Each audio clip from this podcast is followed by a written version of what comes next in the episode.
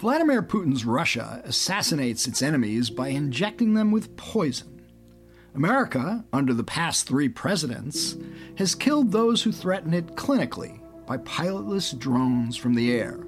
So, what to make of the recent controversy over Israel's assassination of Iran's top nuclear scientist, possibly by a robot?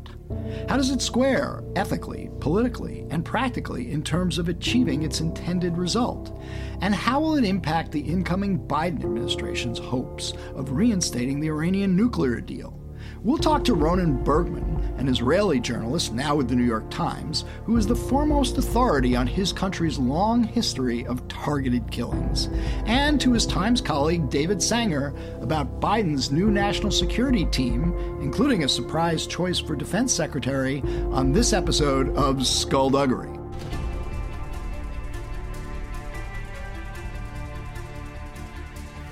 Because people have got to know whether or not their president's a crook. Well, I'm not a crook. I told the American people I did not trade arms for hostages. My heart and my best intentions still tell me that's true, but the facts and the evidence tell me it is not. I did not have sexual relations with that woman. There will be no lies. We will honor the American people with the truth and nothing else.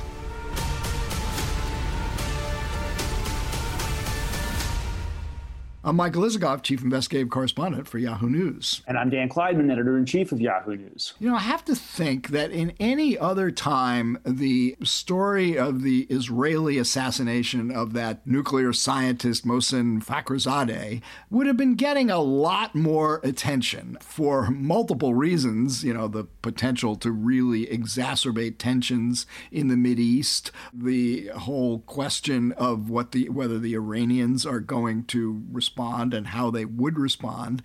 What did the Trump administration know beforehand about this uh, assassination? Did it give a green light? And, you know, finally, it's just a fucking great story about how this came about. So much you want to know. It's certainly cinematic. But given what, everything that's going on, COVID, the election, the transition going on, it's almost like forgotten. Yeah, it, it is a, an amazing story on, on all those levels. You know, this whole question as to how it was actually done, whether it was a robot machine gun operated by, you know, from a satellite and artificial intelligence, you know, on the one hand, seems like it's something kind of fanciful out of the movies but on the other hand, as I think we're going to hear when we talk to Ronen Bergman, this uh, amazing Israeli national security reporter who's uh, written some of these stories for the New York Times and has this new book out, Rise and Kill First, the Israelis have been pioneering these kinds of uh, assassinations for uh, decades now. Now, we don't know for sure that this was an Israeli operation, but it certainly has all of the hallmarks of the Mossad. And um, this question as to whether it was actually done by this you know remote robotic machine gun or whether there were assassins on the ground who took out this uh, nuclear scientist is actually uh, an interesting and relevant part of the larger kind of geopolitical story and about what's going on inside. Yeah, I mean, you know, look, uh, robotic assassins. It does seem like something out of the movies, but you know, there have been signs of this emerging for some time uh, in terms of a larger debate about you know robotic warfare that you know we may end up in a in a world where robots are uh, on the front lines uh, trying to take out other robots which um, you know could make for some uh, interesting video games if nothing else. Yeah. But and, and, and of course it does raise all of these interesting kind of ethical and, and you know moral questions. You know the ethical choices you know pitting democratic principles against in the case of Israel, the need to defend its its citizens. And in this country, we have a executive order that outlaws assassinations. Uh, but of it course, didn't stop us out, from killing Soleimani, the head of it, the Iranian ex- Revolutionary Guard. Ex- exactly, you know, and and uh, the administration wouldn't call that assassination; they would call it a lawful act of war. It's a pretty fine line. Yeah, I mean, but look, I mean, in in the war on terror, as I pointed out in the introduction, you know, we've been killing people by drone for years now. It was kind of a controversy for a while, for a few yeah. years uh, back in the Obama days, but it disappeared from the political dialogue in Washington once Trump took office, even though the drone strikes can have continued. Continued, right? yeah. yeah. And the one one last point I want to make about about these remote killings is it you know it takes it takes away a crucial element of warfare. Look, on the one hand, you know, it is true that these drone strikes were more precise and there was less probably less collateral damage than if you had gone in with with uh, you know airplanes and bombed villages. Well, that, that's airplanes, not necessarily more precise than you know actual targeted killings on the ground. Well, that's I mean, it, not right. more that's precise a, than point. Putin's slightly, use of poison right. to right. to assassinate his enemies. To, to do that, but on the other hand, there is something antiseptic about these drone strikes where you know you have someone pulling the trigger the virtual trigger from thousands of miles away and then being being able to go home for dinner with his or her family and not feel the immediacy of the consequences of, of what you've done. And uh, does that you know kind of take you know lull us into a sense that you can have wars without all of the terrible you know tragedy that go along with wars because it's so far away? So but look, I, I, mean, I don't think we should go too far on the robotic side of this because, and, and I'm sure we'll discuss this with Ronen. I mean, robots don't smuggle in the machine guns that were used, or the machine gun that was used to assassinate that uh, scientist. So somebody had to give the gun, some person had to provide the gun to the robot, and uh, presumably that happened inside Iran. So I don't think it, this was a purely robotic killing. And you know, then the question is, was somebody controlling the robot from afar? But those are all sort of clinical details that we'd like to know the answer to, and um, we've got two folks who will know more about this than anybody else to uh, talk to. So let's get to it.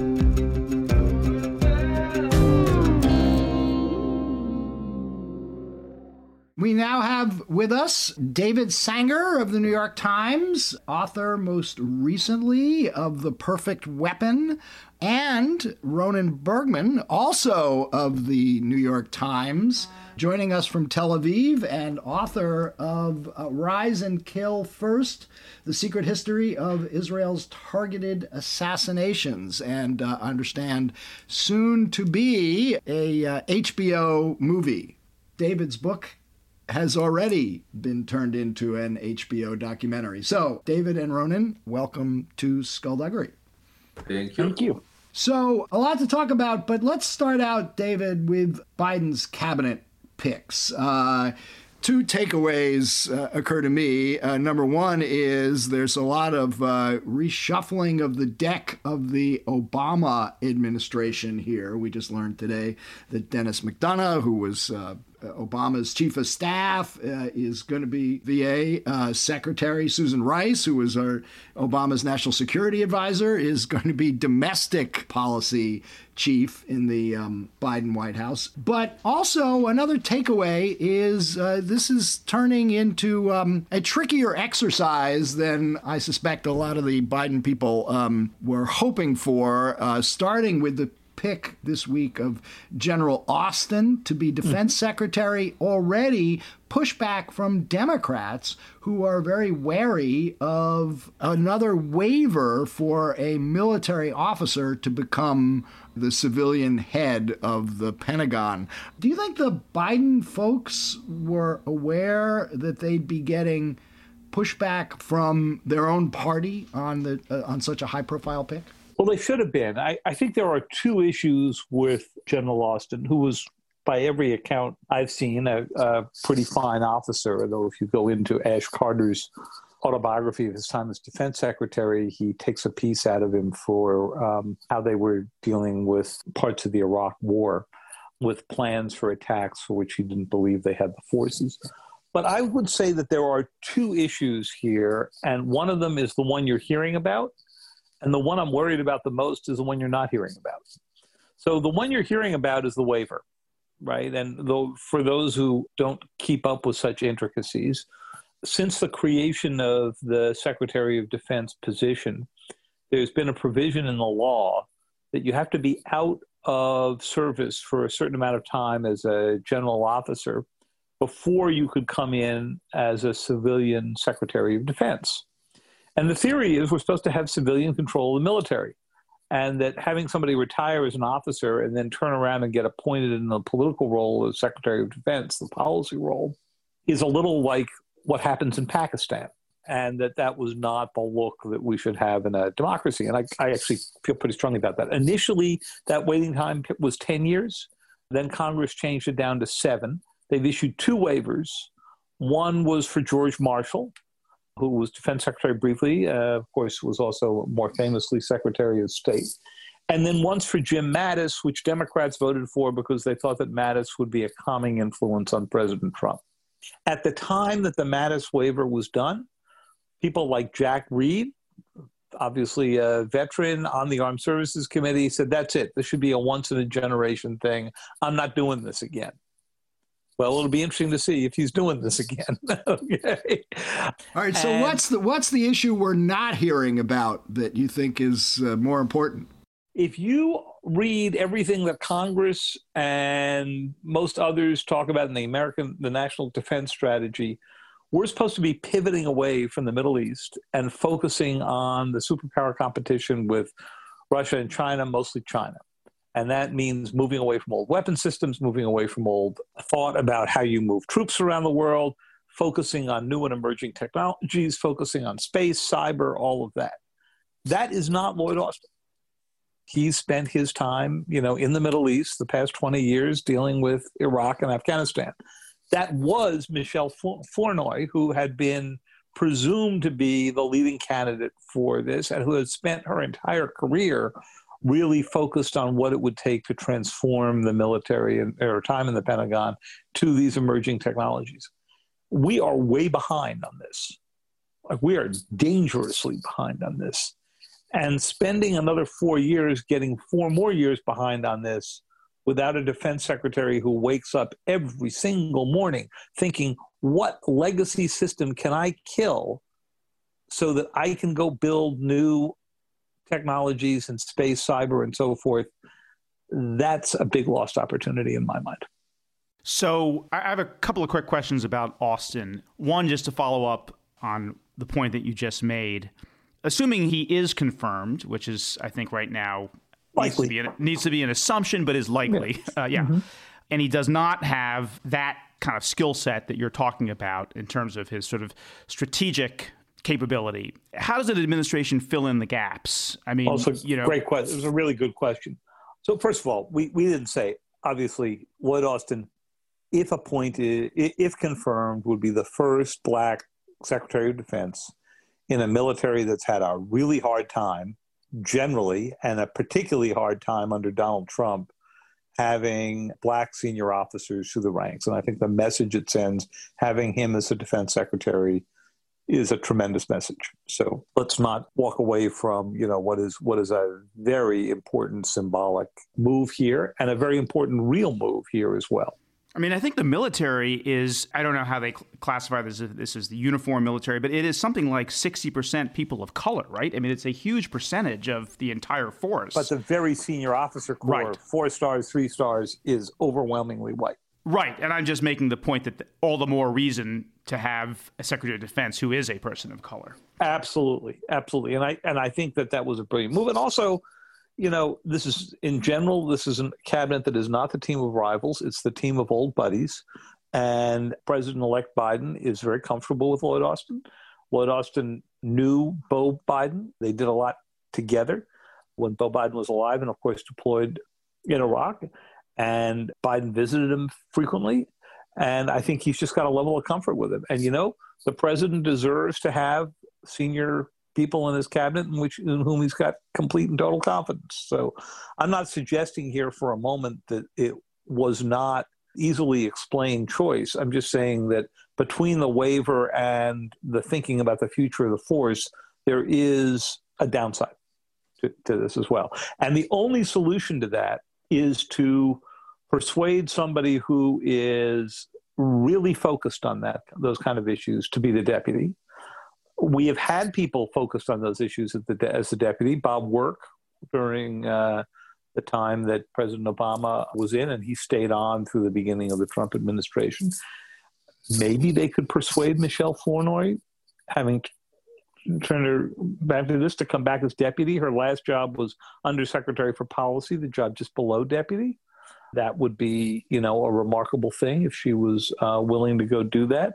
Somebody like Eric Rosenbach, who served as Ash Carter's chief of staff and uh, was the cyber head at the Pentagon, to come in as a deputy, a superb cyber person all the way through. All of those would be fine choices, but there's nothing like having the Secretary of Defense focused on it. So I want to come back to a point you were making before that we're supposed to be pivoting to the uh, superpower relationship with China uh, away from the Mid East. I mean, it seems to me events in the Mid East have a long, rich history of dominating events around the world and biting officials in the ass in yep. in mm-hmm. Washington. And there's certainly no shortage. Certain events in China. yeah, right. Okay, but there's no shortage of tensions in the East right now. In fact, well, let's bring Ronen into the discussion because both of you guys were writing last week about the assassination of the Iranian nuclear scientist Mohsen Fakhrizadeh and all the complications that that could cause for the incoming administration and for and its hopes for re-engaging with Iran on the nuclear deal. So, Ronen, first of all, just starting out with that, I think the Iranians announced uh, just uh, yesterday that they had rounded up a number of suspects uh, they believe committed the assassination by remote control, a machine, a remote control operated machine gun, and that this will prove Zionist complicity as well as possible American complicity. Let's start out with what the Iranians just announced about this. Uh, should we give credence to that? What do you make of it? Well, I wouldn't give much credit to everything that the regime is saying, especially when it comes to understanding what exactly happened or apprehending and put into custody and interrogation the perpetrators.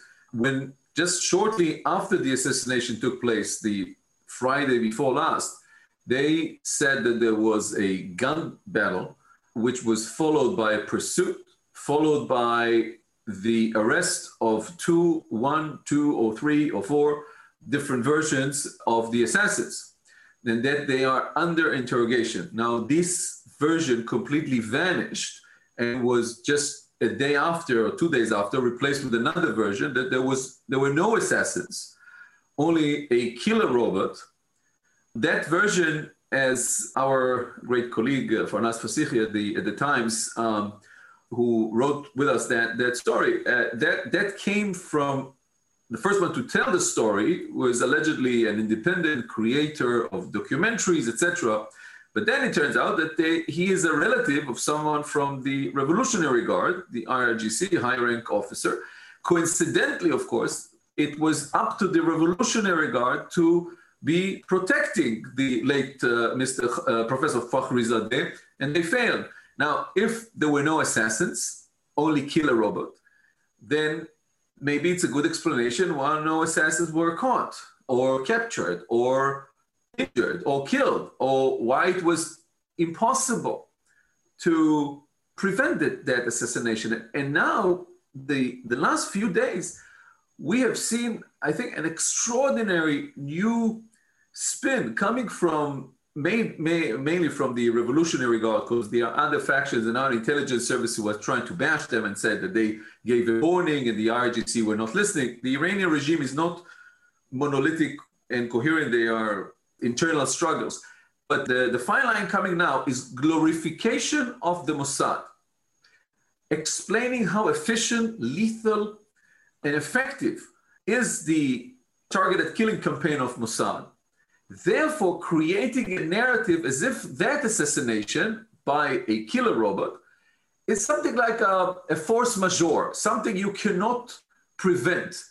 And just yesterday, the spokesperson for the Revolutionary Guard said that the the killing of a nuclear scientist in the middle of a street in Tehran by a killer robot via satellite is not endangering or jeopardizing Iranian national security. And I think to myself, if someone just killed your chief nuclear military scientist, and you think this doesn't jeopardize your uh, national security, what does? Well, Ronen, I got to ask you first of all, it sounds to me like the IRGC has read your book. They say they did. they don't get HBO over there, though. They're going to have to go. They're going to have to get pirated copies of the series. I think. yeah, know? that's right. but, the, that's right. but seriously, the, the, they did. The Iran never never uh, signed the intellectual property treaties, and under this violation, they published uh, many many books without paying any royalties, including mine. They the uh, the office of the Speaker of Parliament published a version of, of my book, but of course without any kind of, or without the parts that are unflattering to, to the Iranian regime. I just wanted to follow up on one specific thing because, you know, as your book lays out in stunning detail, I mean, the Israelis pioneered remote killings with the use of drones. Back then, it was drones identifying the target and then Apache helicopters taking them out. But um, which we have adopted in spades, by which we have adopted in spades. But, killings, but, right. but is it, in your view, is it within the realm of the possible or believable that uh, that the Israelis may have taken out Fakhrizadeh using a an AI directed machine gun or a combination of that remote robotic machine gun and assassins on the ground. What do you actually think happened, knowing that it's hard to know for sure, but what would your guess be? Well, um, I'm sure that when we'll have at the New York Times a reliable version that we can attribute to sources of what exactly happened there the Friday before last, uh, just before uh, the afternoon, uh, we will publish that. In the, the, meantime, we are depending on, on Iranian sources who are giving contradictory reports. However, it seems that at least in most of the reports, if not in all of them, there is a, um, a Zamyad. Zamyad is, the, is a mini truck, the local version of, uh, of a Nissan.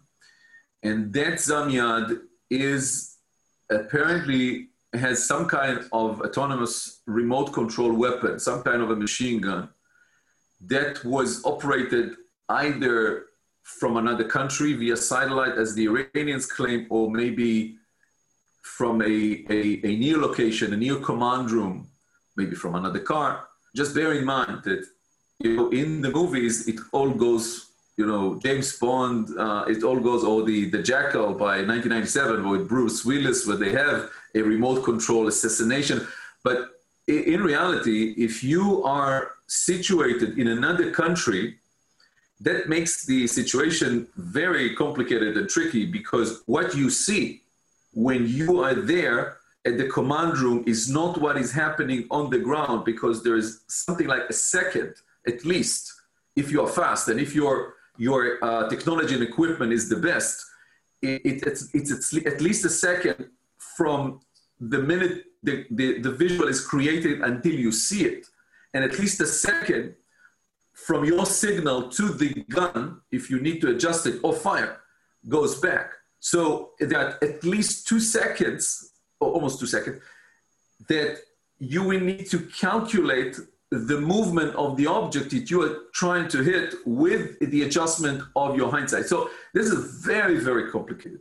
And to have, and of course, the most important question, you know, if there was a robot, then who put the robot there?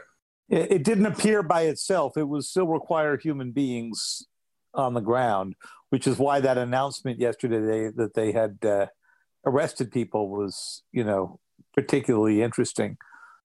But that said, David, I mean, this you know, people have talked about uh, you know robotic warfare for some years now uh, as a sort of theoretical, right? Um, and uh, remote control threat. and remote Yeah. control guns are not unusual. And Ronen, don't they use those uh, along the West Bank?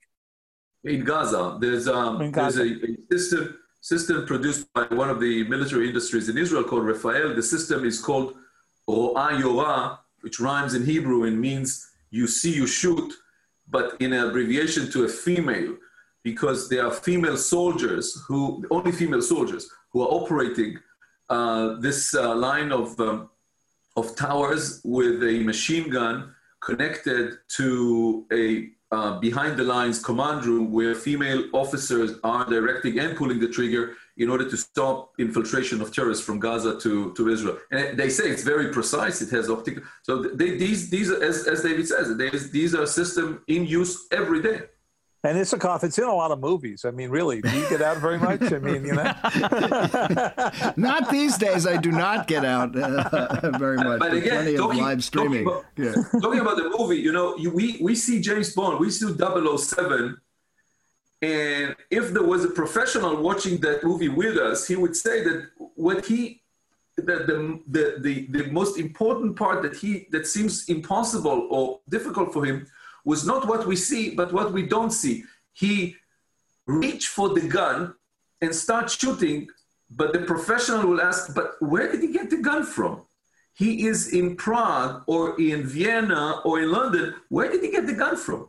How did the gun was smuggled or any other kind of weapon? How was that smuggled into the target country, the enemy country? Well, so let's let's talk about the implications of this assassination, and, and this is really for both of you. What impact will this really have in terms of stopping, or not stopping, but slowing down the Iranian march to building a, a nuclear arsenal? Because, I mean, the reality is, isn't it, that he is replaceable. There was a time where nuclear scientists might have been less replaceable, but now they've got the infrastructure, they've got the know how. So at the end of the day, is this really about slowing down the program, or was it really about jamming the uh, incoming Biden administration, which wants to re-engage diplomatically with re- with Iran and and re-enter the 2015 agreement? Um, let's start with David. Sure. So I'll take the the first shot at that. I I think that if it does slow down the program, it's going to be a modest slowdown, and I'll explain why that is, and that anything that they could do within this administration or that the Israelis could do to keep Joe Biden from going through his stated policy, which is to rein, reinstate the uh, Iran nuclear deal, they're perfectly happy to go, you know, throw sand in the gears there. So on the first part, there are two parts to the nuclear program, really three. There's the production of the nuclear fuel. That's been moving forward and has been resumed, obviously, since President Trump pulled out of the nuclear deal. You saw a facility that Ronen and I wrote about with our colleagues uh, that blew up in uh, in July, had a mysterious explosion that was to build advanced centrifuges. That's the fuel cycle. The thing about nuclear weapons is, without uranium and or plutonium, you can't build them. So obviously, the fuel cycle is a big target. The fuel no cycle. No more. That's right. And the fuel cycle was, of course, the target of Olympic Games, which was the most sophisticated cyber attack on a piece of infrastructure we've ever seen a decade ago. And even Olympic Games, the Israeli US cyber attack on the Natanz plant, only set the Iranians back by a year, year and a half. At the time it happened, they had 5,000 centrifuges. Five years later, when they negotiated the Iran nuclear deal, they had 19,000 centrifuges. So that tells you that they came back. And the second part of the program is the actual working on the weapons, which was formally suspended in 2003. And we know from the archive that the Israelis stole from Iran that uh, Mohsen Fakhrizadeh was, of course, the sort of guiding light. He was also target number one. So it's hard for me to believe that he didn't set up other scientists to begin to, to fill in for his knowledge if he was taken out of the game. And that program has been continuing at a low level, but even the United States does not say it's in full fledged these days. So I don't think it, it would slow them down all that much. You know, he was a key person, but they're a long way from weaponization. They don't even have the fuel yet. Yeah, but just picking up on that, uh, didn't Iran recently announced it was expanding its enrichment and yes. also restricted monitoring by uh, the UN nuclear they watchdogs? Said that they would restrict the monitoring. They have not yet actually restricted the monitoring. They said in a right, few months was... they may, if Biden doesn't come in and begin to negotiate out the New Deal. But there was a statement, I think, by both by the Europeans, you know, raising concerns about yep. this, saying mm-hmm. this is going to set back uh, an effort to, you know, re-engage on the uh, JCPOA. I'm wondering, you know, after the assassination last week, there was a lot of expectation that Iran will have to retaliate. And that's where this gets very complicated, depending on what the retaliation is. They haven't yet. Why not? Are you still expecting it? And uh, in what form would you expect retaliation would take? Ronen? I will relate to that in a minute. Just wanted to continue your, your question on what uh, David just said about what the was the purpose of that uh, that assassination. Whoever is behind that, uh, and of course we do not have any confirmation public confirmation from American or, or Israeli sources. But I don't know what was the decision making process uh, uh, asked to bring or, or aiming to bring. But I think it's, it's highly unlikely that someone started to plan, execute the assassination just following the results of the elections in, in the United States. To plan such assassination, to kill someone who is probably the second most guarded person in Iran, someone that the Iranians knew that Israel or the United States or both are aiming at, and he is at high risk and was surrounded by bodyguards. Something like that would take months, if not more, and that planning it needs to be based on years of building networks of spies, cyber, other intelligence means inside Iran. Now, if that was in motion, then of course someone can claim or or um, come with the with the mindset and, and the point of view that, that that this action should have been stopped because of the results of the election the, the, and, the, and the, the, the fact that Joe Biden is going to be the next president only in January. But just to, to think that this was a conspiracy that started its motion after the elections in America I think this is highly, highly unlikely. Now, on revenge, look, the Iranians have demonstrated, as I always uh, think, being moderate, practical, and rational when it comes to any kind of threat to their regime. This, re- I, I believe that this regime, this revolution, like any revolution, they start with some new agenda on, on, on religion or, or, or, or economics or politics, but they, they remain with only one desire, and that desire is to remain the regime. And they are interested in that. And throughout the last year, more than, than, than one year, but especially during 2020, the Iranians have suffered, suffered blow after blow after mysterious explosion, the killing of um, Qasem Soleimani in January, their most important officer and, and special operation uh, commander, now Fakhrizadeh, they have showed that they can limit if going to into any kind of retaliation. And I think what they are looking at is what would happen when President Biden walks into the Oval Office. Will he give them the the one thing and urgently, and this is why they are threatening to withdraw from the non-proliferation treaty in two months if he doesn't give that, and that is access to their frozen bank accounts. They are they need cash. They are on the verge of bankruptcy.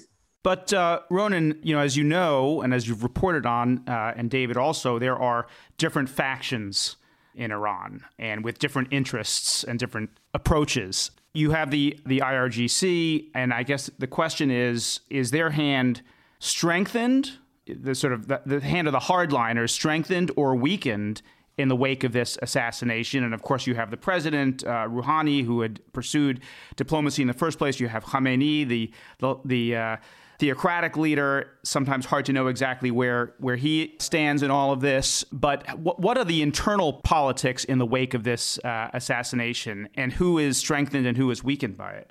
Well, the, the coming June elections will be the last chance for those representing the more moderate approach, like Rouhani, but you know, the, the people he, he is not uh, a candidate, people who could succeed him from his group to prove that interaction, negotiation with the West was a good thing and profitable for the Iranian people. And this gives them a lot of energy and a lot of motivation to reach some kind of, of a new agreement with the new president. Um, as per what Khamenei is leading, of course, he cannot be supreme leader. Nothing can be approved without him. But he also, as I said before, he also he understands that in order to not jeopardizing the survival of the regime, they need the money. The money is frozen because of American sanctions. They need those sanctions lifted immediately. Otherwise, they risk another set of demonstrations in their streets. Let's talk about a number of other countries that conduct assassinations and how the Biden folks will be dealing with them, starting with uh, Iran's neighbor, the Saudis, who, uh, of course, famously assassinated uh, a Washington Post journalist in 2018. Biden is on record saying he wants to hold the Saudis accountable for this. There's a uh, DNI report that Congress mandated be released to them about uh, what the U.S. intelligence community knows about the assassination, and in particular, the role of the Crown Prince, Mohammed bin Salman. What do you expect the um, Biden folks to be doing right off the bat on the Saudi front? This is going to be a really early test of whether Jake Sullivan and uh, Tony Blinken, assuming that Mr. Blinken gets confirmed, which I suspect he will, whether what happens when they have to go take all they have said about human rights issues and put it right up against one of the biggest American relationships.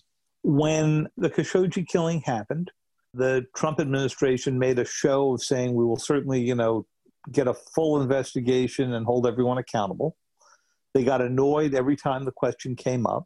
At some points, Secretary Pompeo said to reporters, You're only dwelling on this because he was himself a journalist you know, which seemed to me to be a remarkable thing. And then at other points, he has said, look, a lot of countries do bad things, but that does not necessarily mean that we have to go terminate our relationship with them. Now, Khashoggi was also a U.S. resident.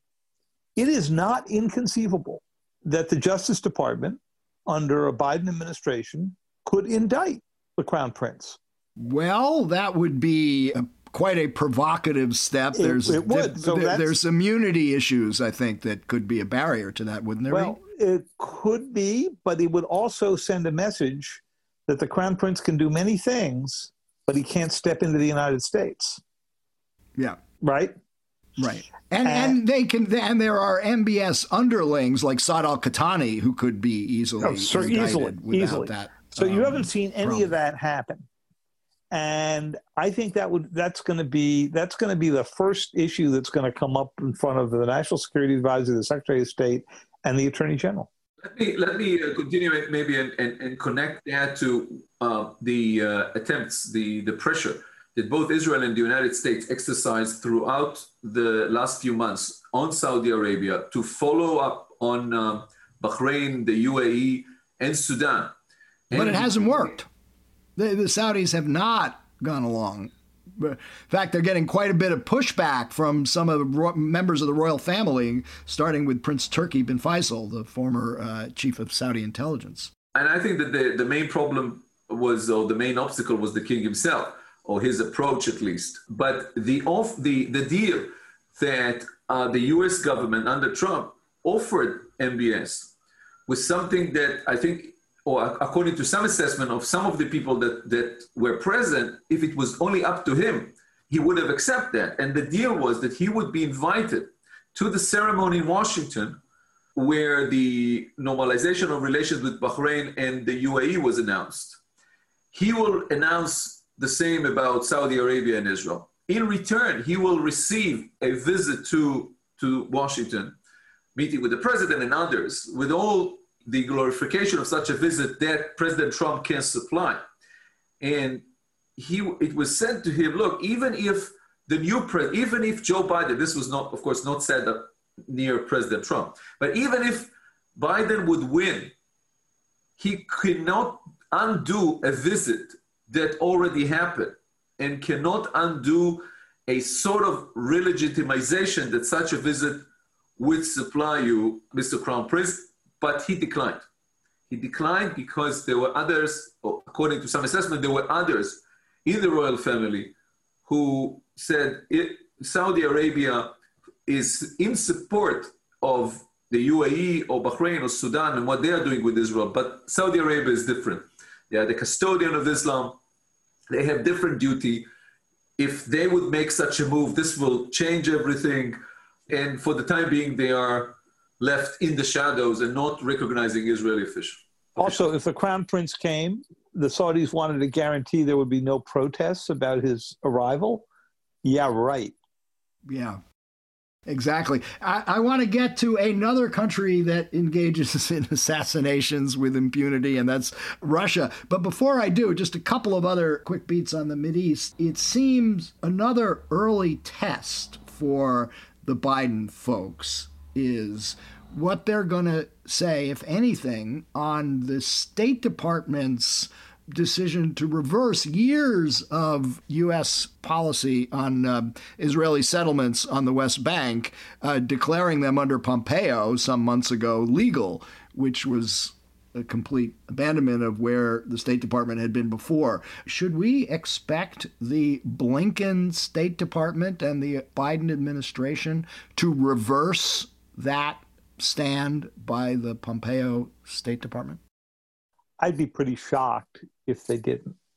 If they did not. If they did not reverse it, because it undercuts the essential argument that was made throughout the Obama administration when Mr. Blinken was Deputy Secretary of State, when he was Deputy National Security Advisor, that basically said you cannot prejudge these, uh, you can't put these settlements in place and basically create facts on the ground that you then expect to be enshrined in some final agreement with the Palestinians. Ronen, how will that go down with the Israelis if, if Netanyahu is Ronen, am I, am I right here? Can you imagine this staying in place? Well, if they want to reinstate the traditional, bipartisan, by the way, until Trump uh, policy of, of the US government towards Israel and towards the, the settlements, even during very, very friendly administrations, like during the relationship between President uh, George W. Bush and Ariel Sharon, etc., then they need to cancel, undo what uh, the Trump administration has done. Uh, look, from the Israeli point of view, this could play a role in the coming Israeli election. So I would assume if there are elections taking place in Israel, and more likely that they will than there won't, uh, in, in April or, or March even, then I would assume that the, the Biden administration will stay away from doing anything drastic at the beginning. Because if it will, then Prime Minister Netanyahu will use that as another, yet another token, another chip in his campaign. He would say, I told you that these Democrats, the left, the liberals, that they are against us. That I told, I, this is what I said all, all along, and here is the proof. Now they, you know, they are uh, uh, replacing or, or, or, relocating the embassy to Tel Aviv, or they are declaring our settlements as illegal. Because Netanyahu is that master of twisting everything and knowing how to use that as a spin for his own constituency, uh, so to speak, at, at home. And nowadays, when he's fighting for the continuation of his political career, maybe fighting to stay out of jail. He will use everything he can. Mm-hmm. Okay, Isikoff, you said that Russia. Russia, yeah. I want to hear well, David's take on the Russians. Uh, well, I want to move. We can do Russia quickly, but I want to get to Ronen's book. Uh, okay. So, what's your Russia question? Well, I just, uh, you know, that's another challenge for the uh, incoming uh, Biden administration. What approach they're going to take with Putin and holding uh, him accountable, not just for what he did in 2016, but for continued cyber attacks. You wrote just the other day about a very sophisticated cyber attack on FireEye, the cybersecurity firm right. that has been linked to the Russians. And a week before that, we wrote about an attack, series of attacks believed to be out of Russia, but not certain, on the um, cold chain supply for vaccines. So this is a, a, pretty good sign that the Russians uh, have not been stopped at all from engaging in rather aggressive cyber offensives. Uh, they just didn't. They just the didn't do the election system this time, and they yeah. they focused on on other things. So there's a scene in the documentary version of The Perfect Weapon where we ask Biden during the primaries about Putin. And he spins around. He's at an airport someplace. And he says, Vladimir Putin knows me and he doesn't want to see me elected because he knows um, I'm coming after him and so forth and so on. He basically takes the position that he is going to radically change the relationship with Russia and they're going to feel a lot of pushback. In fact, the Russians have felt some pushback, but mostly from places like Cyber Command. They have not felt it, obviously, from the President of the United States. And the really interesting question is how is Biden going to do that, especially because he is going to have 15 days, 15 days after inauguration to renegotiate or extend New START. It expires February 5th. If it goes and expires, we are without our last major arms control treaty with Russia, and they are free to go increase the size of the arsenal as much as they want. So it's not like they're going to have to like have time to sit around and not think about how they're going to go deal with Putin. 15 days. Okay, let's uh, let's get back to assassinations uh, for a minute here, and I want to turn to Ronen's uh, terrific book, "Rise and Kill First: The Secret History of Israel's Targeted Assassinations," because I think you say in the book that Israel has used assassinations for statecraft uh, more than any other country in, in the modern era. Tell us, well, first of all, tell us the, the biblical or I guess Talmudic origins of the name of your book, Rise and Kill First. Because when I first saw it, I thought that that's an unusual title. So where does that come from? So uh, when I signed the, the contract back in 2010 with Random House, they asked me, how long will it take you to write the book? I said, one year. They said, are you sure? I said, yeah. I said, why, why don't we write in the contract a year and a half, just, you know, to be the safe zone of not violating the contract. I say you could, I'm very exact and very punctual with deadlines. I always know how long will it take me. It will take me so you can write whatever you like. It will take me a year. They wrote a year and a half. They didn't listen. And after that, I was delayed in six more years. Uh, the reason for that uh, exactly on the deadline. Uh, the reason for that was I decided to put aside everything that was written on Israeli intelligence before and just do everything from scratch. So I interviewed, it ended up with a list of interviews of 1,000 people. And after submitting the Random House were like desperate. They thought that they will never see the, the manuscript. And when I submitted, of course, there, there comes the time to decide on a name. And someone said, um, let's go for the obvious. Let's go for license to kill but then we, we searched Amazon, and turns out that there are 64 other books called License to Kill. And a uh, couple uh, so of movies, said, I think, as well. But yeah, yeah. so we'll, we'll, leave that. And then uh, someone came with this horrible idea. Uh, that was me to to say to use the art of assassination, like Sun Tzu, Art of War, which sounds like a Zen book. Nobody would read. And then someone who was actually going through the millions of words of transcript of interviews with 1,000 people, said, you know, Ronen, there's one sentence that many of your different interviewees keep on repeating, while of course not coordinated, uh, they're not synchronized or coordinated. And this is a quote from the Babylonian Talmud that says, whoever comes to kill you, rise up and kill him first. Whoever comes to kill you, rise up and kill him first.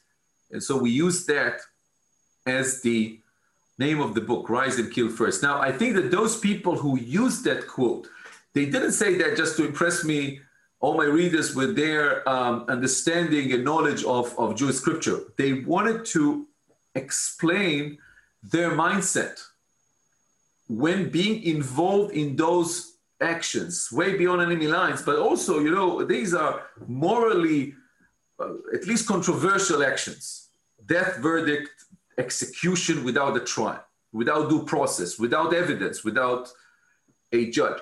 And I think what they were trying to say is that in their mindset, and, and I and I have no judgment in the book. If someone reads the book, there's no author's voice. I'm that's I'm I'm distant. Everyone can have his own or her own uh, opinion. But according to their opinion, the, the people from Prime Minister, Minister of Defense who ordered the assassinations, to the actual assassins who are speaking, I was lucky, they are speaking, most of them on the record. That was their mindset. That there is, for a country in the Middle East, uh, suffering from the past trauma of the Holocaust in order to prevent a second annihilation. There is no other hope, there is no other choice, there is no possibility but to attribute less importance to international law, diplomacy, and do what they think is necessary rise and kill first. How many assassinations has the Mossad carried out? Well, it's not just the Mossad, it's the, the whole of the Israeli intelligence community, Mossad, military intelligence, in the Shin Bet, the domestic uh, uh, secret service, uh, and Israeli uh, military, the IDF, including the Air Force. And we are talking about thousands of them. The book, I don't recall the number, but the book has uh, some estimate quite carefully calculated. But we are talking about at least, I think, 3,000 operations of assassination, including with drones, including outside of Israel in the occupied territories it's the only country that saw targeted killings or assassinations. Uh, the, American intelligence community is using very different names because of legal reasons. Assassination are forbidden, targeted killings are permitted in some cases. But in Israel, they, they, all, they use all the different names but refer to the same thing. They use this as a prime tool, as in order to um, prolong the time between war and all-out war and, and, and the second all-out war and to confront the daily dangers that Israel faces. And they did that, I think, by far. Israel is the country that used targeted killing by far more than any other country, at least in the West, after the Second World War. So, you know, you do a wonderful job in the book of showing Israeli officials grappling with these moral and legal dilemmas. But I guess the question is, um, at the end of the day, how effective a tool has targeted assassinations been for Israel? And, uh, you know, one example is, you know, there are a number of, of examples in, in your book where you show that taking out one enemy, that person is replaced by someone who may be more powerful and, and more effective. The example I'm thinking about is the head of, uh, of Hezbollah, Abbas Musawi, who was replaced by Nasrallah, and and that also elevated Imad Mughniyeh, who is one of the, was one of the most effective and deadly operators that uh, Israel ever had to contend with. So, do you have a bottom line uh, in terms of the overall effectiveness of targeted assassinations as a as a tool? Well, I think that there's there's no bottom line and one rule that that uh, relates to all of that because history change, reality change, situation changes. I think that if like to find a few thumb rules that do have some common wisdom after this huge, vast experience that Israel have been having throughout those, those 72 years or 73 years of existence. One is that one time assassination, which is not part of a, a policy, of an ongoing operation, not just assassination, but ongoing kinetic operation against your enemy, usually doesn't work. It just creates follow ups that you cannot confront. Second, killing leaders like uh, Secretary General Musawi will maybe change the course of history, but not necessarily to the path that you directed it. Here, they killed Musawi.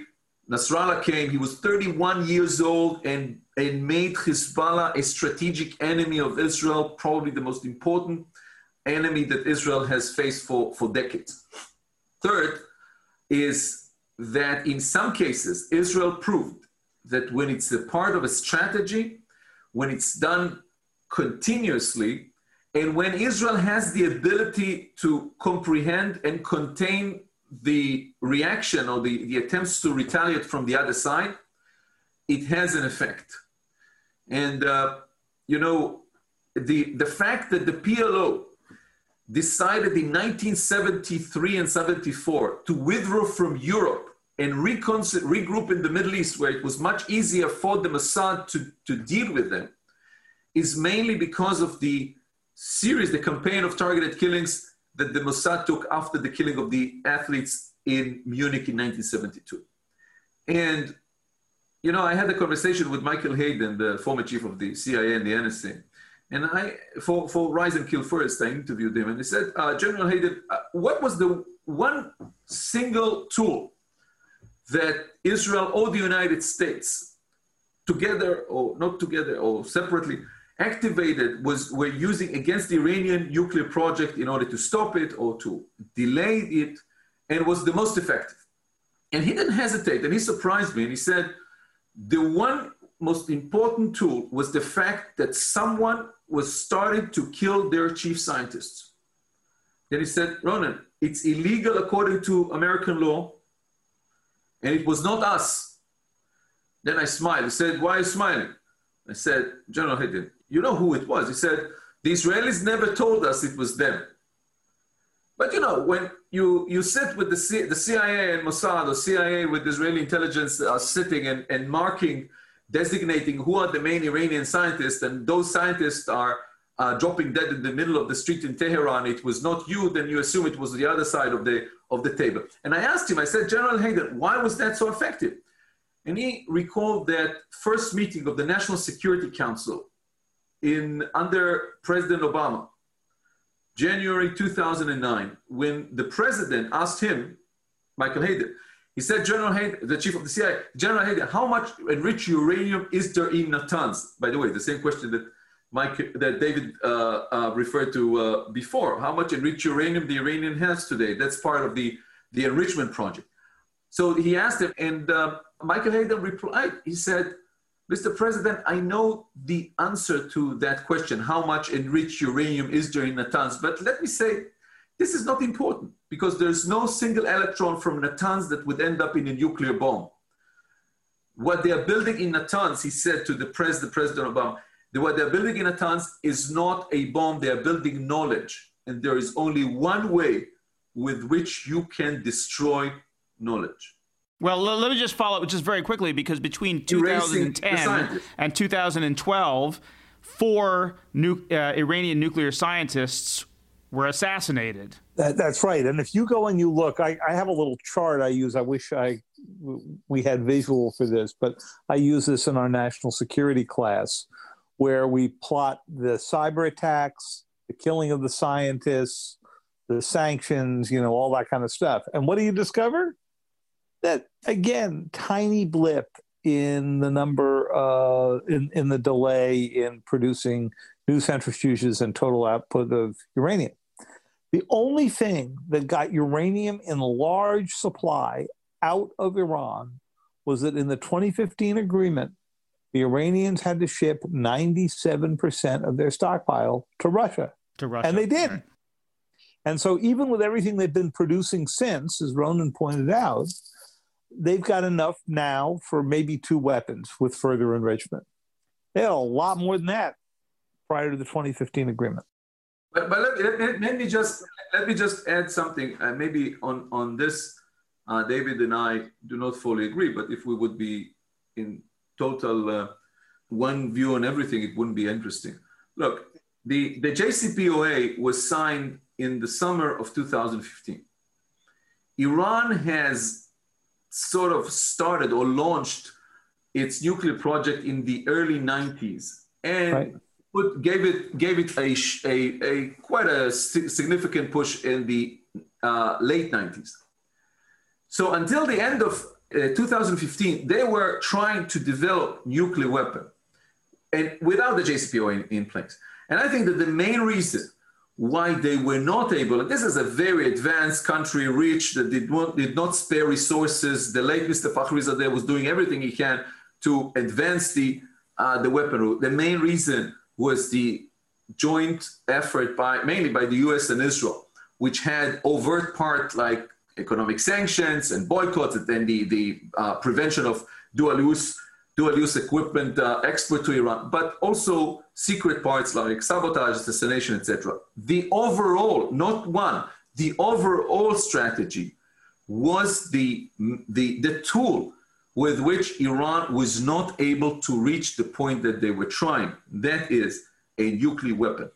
Okay, so Ronen, you mentioned the sort of morally controversial aspect of this. Um, the Israelis uh, assassinate uh, Iranian nuclear scientists. Um, the Saudis dismember a journalist who it perceives as a threat to its regime.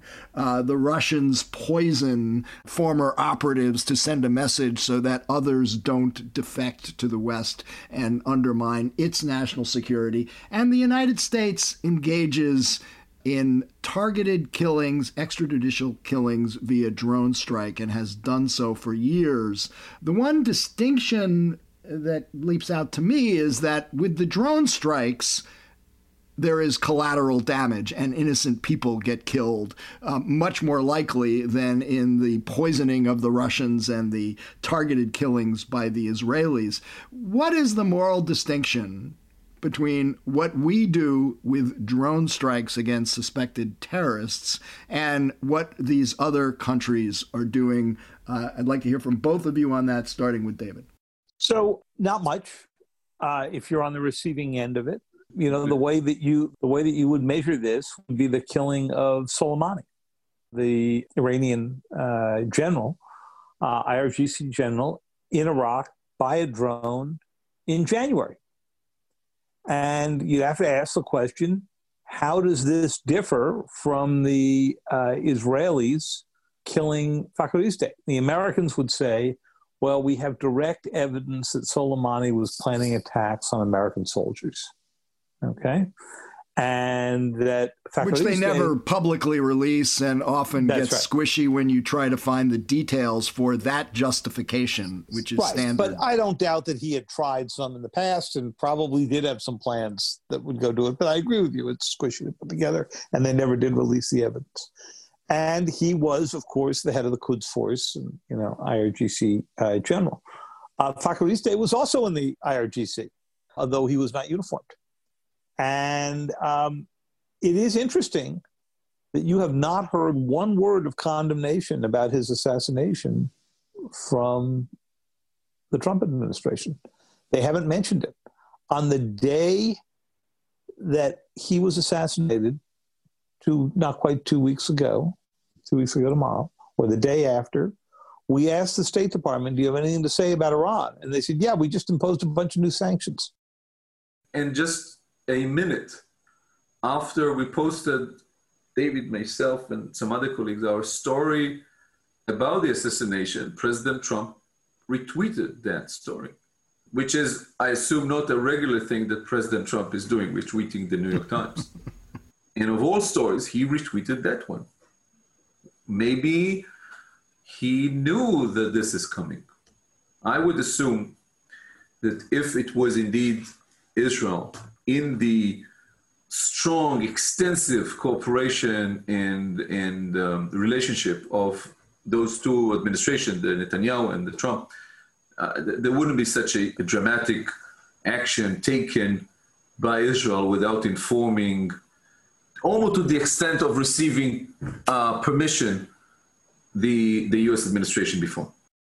Ronen, I, I would just like to have you talk a little bit about some of the more interesting Israeli operations because a lot of them seem like they come out of a James Bond movie. Some of them not so much. Uh, there have been some botched assassination, attempts that have been very embarrassing for the Mossad and the Israeli leadership. But I'd like maybe for you to talk about a couple of your the ones that you think are most uh, interesting and, and, compelling. And let's start with um, the uh, Hezbollah leader whose uh, name I botched before, Imad Mughdaniya. Yeah.